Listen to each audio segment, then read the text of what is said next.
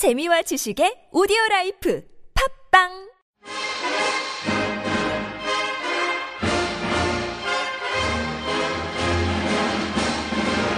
청취자 여러분 안녕하십니까? 보드카 먹은 불곰의 이희찬입니다.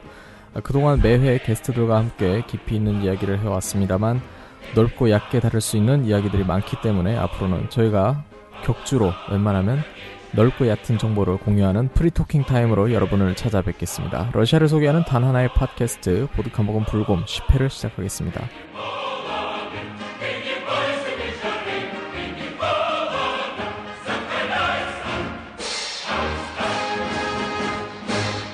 모스크바 해바라기 민박에서 저희 팟캐스트 청취자에 한해 예약 시 10% 할인을 제공하고 있습니다. 상세한 정보는 네이버 카페에서 확인하세요.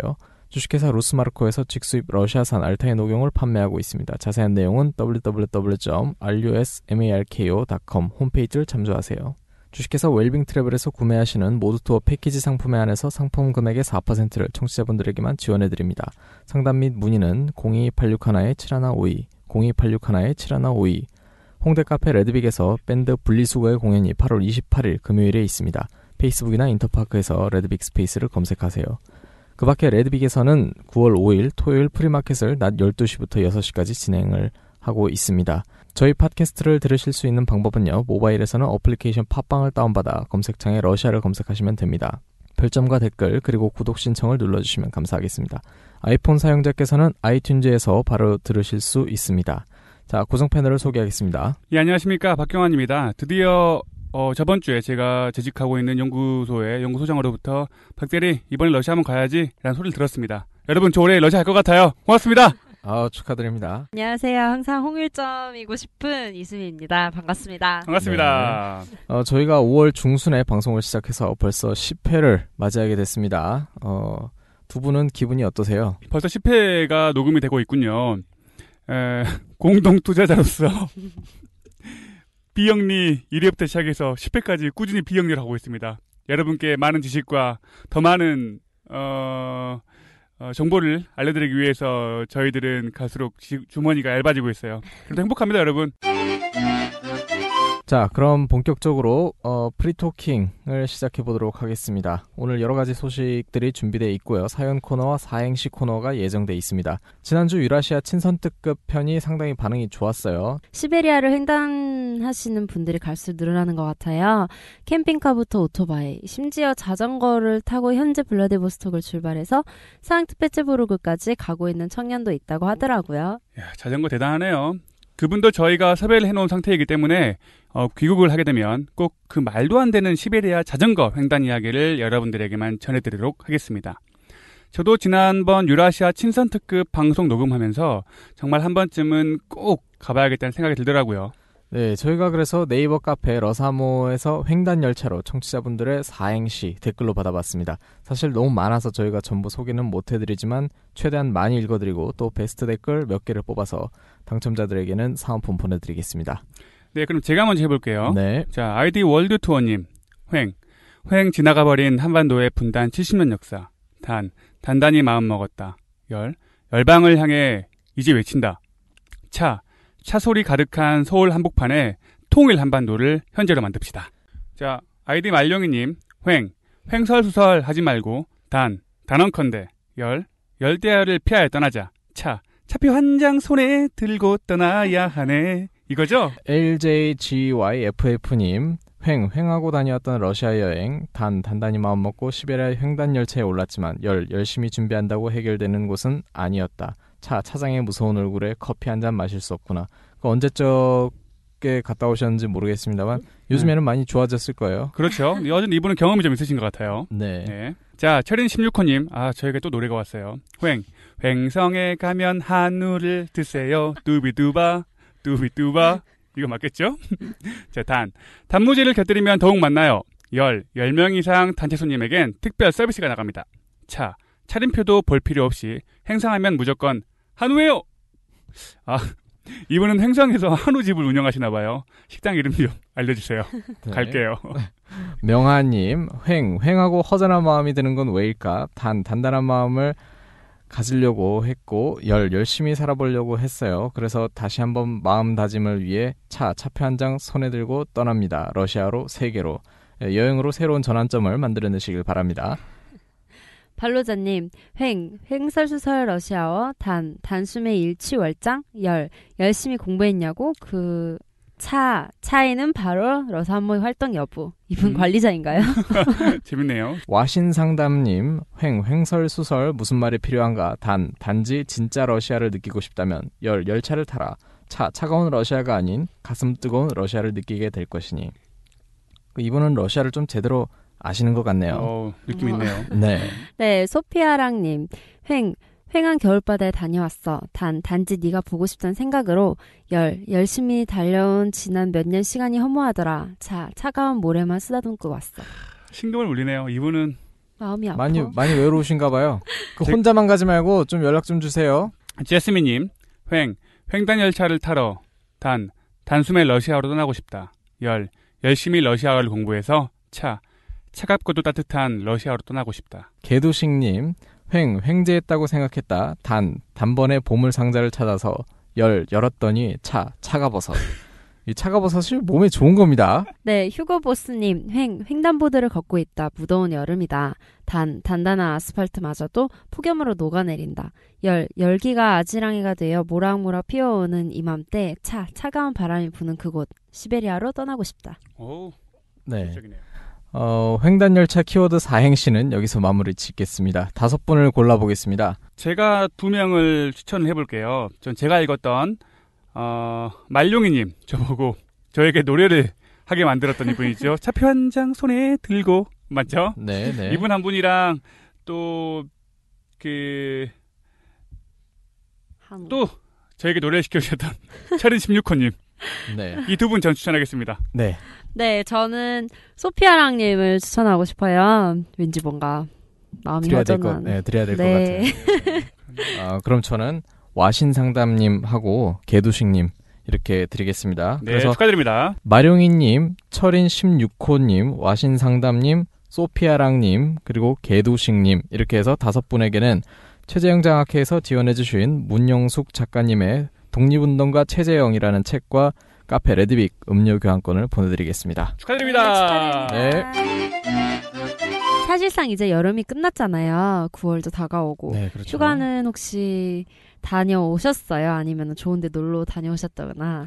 아, 네, 저는 어, 작년에 사실 휴가단 휴가를 못 갔어요. 회사 일 때문에. 그래서 네. 올해 또 그럴 것 같아서 7월이 시작하자마자 바로 제주도로 여행을 떠났습니다. 네. 아, 저는 아직 휴가를 못 갔습니다. 예, 9월에 러시아 친구들이 휴가를 내고 한국에 놀러 온다고 하기 때문에 그때 뭐 어, 같이 쉬지 않을까 뭐 계획을 하고 있습니다. 어, 어디 갈 거예요?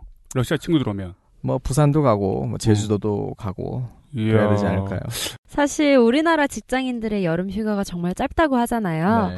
며칠 안 되는 휴가, 그것도 주말이랑 합쳐서 쉬는 그런 모습을 보면서 러시아 직장인들의 휴가 기간이 궁금해지더라고요. 그래서 조사를 해보니 러시아 근로기준법상 근로자가 연간 28일의 유급 휴가를 쓸 수 있습니다. 28일 여러 번 나눠 쓸 수 있으나 그중 한 번은 최소 14일짜리 휴가를 다녀와야 되는 것을 법으로 규정하고 있고요. 저도 직장인이라서 어, 좀 아는데 우리나라에서는 근로자가 평균적으로 연간 15일의 유급 휴가를 받도록 되어 있죠. 모스크바에서는 제 친구들한테도 물어보니까 뭐 할 일이 없어도 14일 휴가를 무조건 써야 된다 하더라고요. 러시아 전 국민이 7, 8월에 2주씩 휴가를 떠나기 때문에 업무에 마비가 올 수밖에 없어요, 사실. 한국에서는 스케줄상 끝내야 할 일이 있으면 야근을 해서라도 끝내는 편인데 러시아에서는 대체적으로 내 업무 시간이 끝났으면 남아 있는 업무는 자동적으로 내일의 업무 시간으로 넘어가거나 이런 식이다 보니까 우리나라 기업 문화와는 다소 차이가 있다고 볼 수 있죠. 얘기 나온 김에 두 번째 키워드 여름 휴가로 받아본 사행시 소개해드리겠습니다. 사이씨 또 가나요? 알겠습니다. 한번더 가시죠. 갑니다. 네, 어, 쯔모 연수 준비님, 여 여긴 어디? 름, 음, 휴 휴가 가도 됩니까 부장님? 가 가볼 테면 가봐. 네, 물어보지 말고 그냥 가세요. 아, 가봤으면 가봐. 책상 빠져 있을 거야. 어? 자, 제 차례인가요? 화이트 머스크님. 여, 여름 휴가로 사행시를 짓고자 하나. 름, 름으로 시작하는 단어가 없구나. 휴, 휴가를 떠나고 싶으나 가. 가능치도 같이 갈 사람도 없구나. 음, 어, 아이드 오스마스님. 여, 여름 휴가 하루 전날입니다. 름, 늠름하게 몸을 만들었습니다. 이제, 휴, 휴가 갈 준비가 다 되었습니다. 그런데, 가. 가는 날 비가 쭉 내립니다. 나이토 1207님 여 여자친구랑 름 음악도 듣고 손도 잡으며 휴 휴가를 가 가보는 게 내 꿈이다. 좋은 꿈이네요. 개꿈이죠? 아, 개 꿈은 아니죠. 저도 그런 꿈을 꾸고 있는데. 철인 16호님, 여, 여름이 다가기 전에, 름, 늠실거리는 파도 맞으며, 휴, 휴식을 취하고 쌓인 이야기도 나누며, 가, 가족들과 재충전의 시간을 갖고파요. 재충전 많이 되셨나 모르겠네요. 자, 아이디 네이처님. 여, 여보. 름, 음악 크게 틀고 달려보자. 휴, 휴가철이잖아. 다들 이해해 주겠지. 가, 가보자고. 음악과 함께 우리를 기다리는 동해안으로. 네. 아 오늘 그 연기가 물이 오르셨어요. 루루님 여 여친에게 름 늠름한 모습으로 다가가 휴 휴가 티켓이야 하고 비행기표를 내밀었는데 가 가슴에 시선을 주며 하는 말 고마워요. 근데 누구랑 가지? 이런 질문을 하는 사람은 여친이 아닙니다. 네. 네, 하오카님, 여, 여지껏 가족만을 위해 살며 쉬지 않고 일하신 아버지, 름, 늠름하고 듬직하시고, 지칠 줄 모르는 그 모습은 어디로 가셨는지 많이 지쳐 보이시네요. 휴, 휴가 반납하시며 가족만을 위하신 아버지, 가, 가장으로서 수고 많으십니다. 자, 아이디 교유님. 여, 여자의 사랑을 조심해라. 그 행복과 그 독을 두려워해라.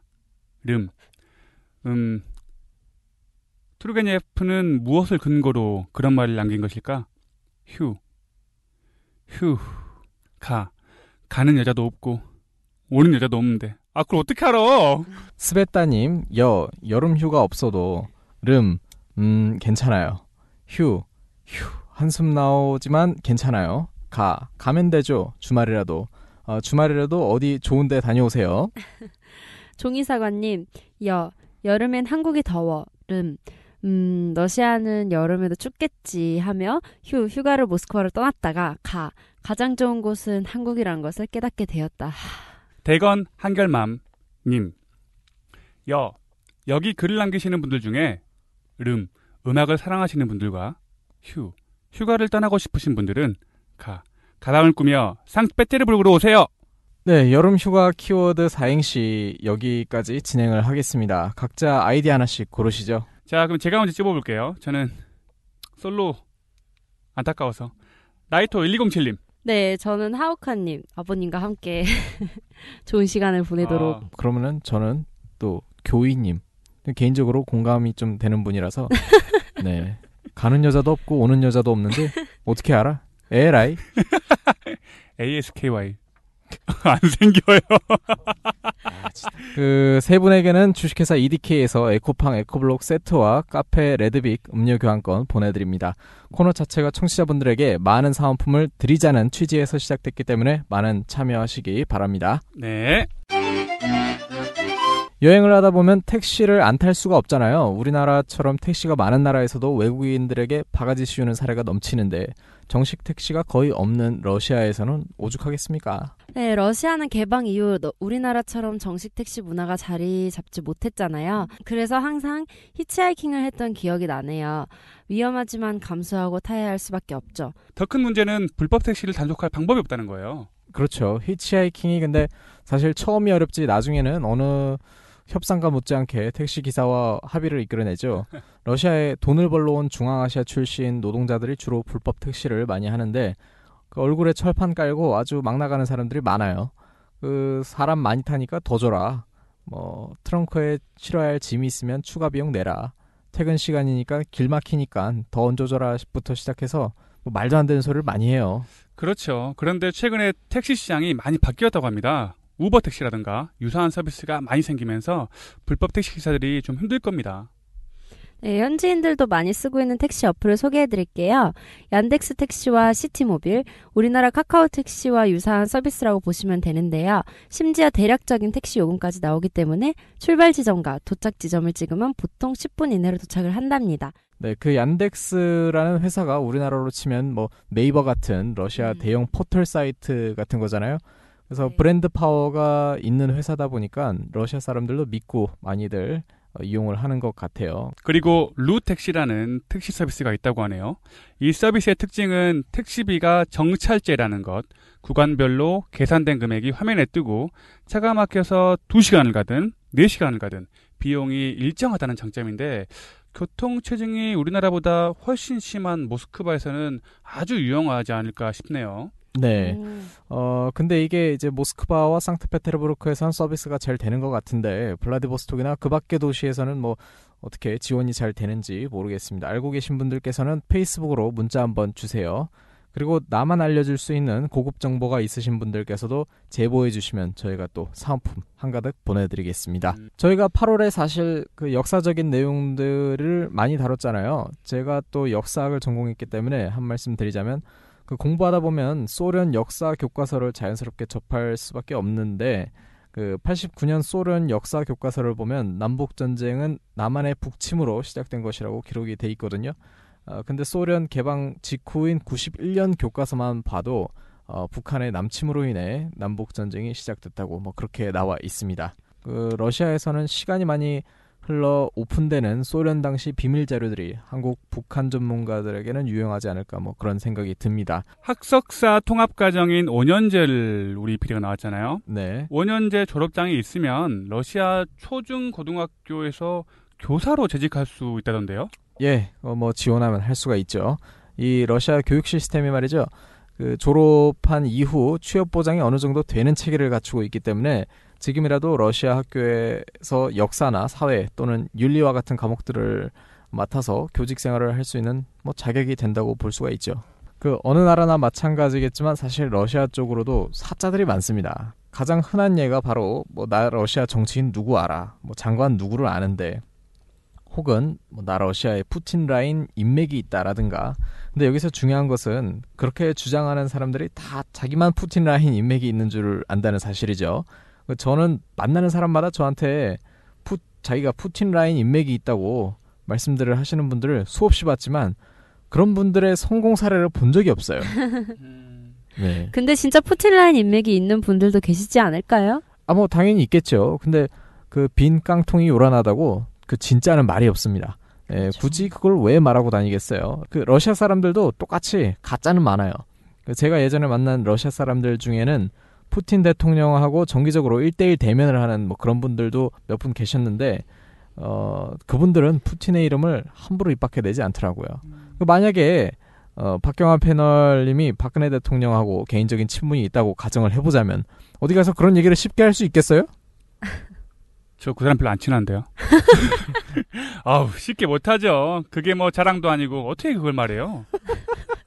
자랑이 아니라. 네, 어, 물론 우리나라에서는 좀 다른 이유로 그런 인간관계를 밝힐 수 없겠지만, 아 그리고 그 또 자칭 러시아 대학교 교수 출신이라면서 학계에 계신 분들에게까지 피해를 주는 뭐 곧단 분들도 계시더라고요. 어, 나름 유명한 분이시기 때문에 부연 설명은 여기서 생략을 하겠습니다. 근데 그분을 우리 팟캐스트 듣고 있는 건 아니겠죠?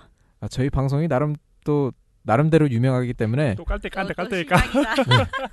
대한민국 영토 내에서 러시아를 다루는 팟캐스트는 우리 말고 없기 때문에 뭐 듣고 있을 확률이 높죠.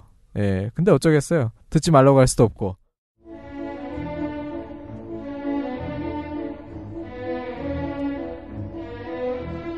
오랜만에 돌아온 청취자들의 사연 코너 진행하겠습니다. 네, 윤다미아님께서 올려주신 사연입니다. 제목 시베리아 설국 열차 탑승기. 안녕하세요. 평소에 보도부를 애청하고 있는 사람입니다. 출근할 때마다 잘 듣고 있어요. 감사합니다. 제가 러시아와 인연을 맺은 것은 작년이고요. 친구 중에 노업가 다니는 친구가 2014년 2월부터 약 6개월 동안 모스크바에 인턴을 간다고 했고 혹시 모스크바에 놀러 온다면 숙박과 가이드를 책임진다고 했었죠. 저희는 약 4개월간의 아르바이트 끝에 작년 7월 20일 모스크바로 가게 되었습니다. 우리를 맞이한 노업과 친구는 오라니까 진짜 오냐고 하더라고요. 마치 서현강 작가님과 비슷한 상황이라고 해야 되나요? 아무튼 그랬습니다. 그 노업과 친구를 더 쇼킹하게 만든 것은 우리가 귀국할 때 시베리아 횡단 열차를 타고 간다는 사실이었어요.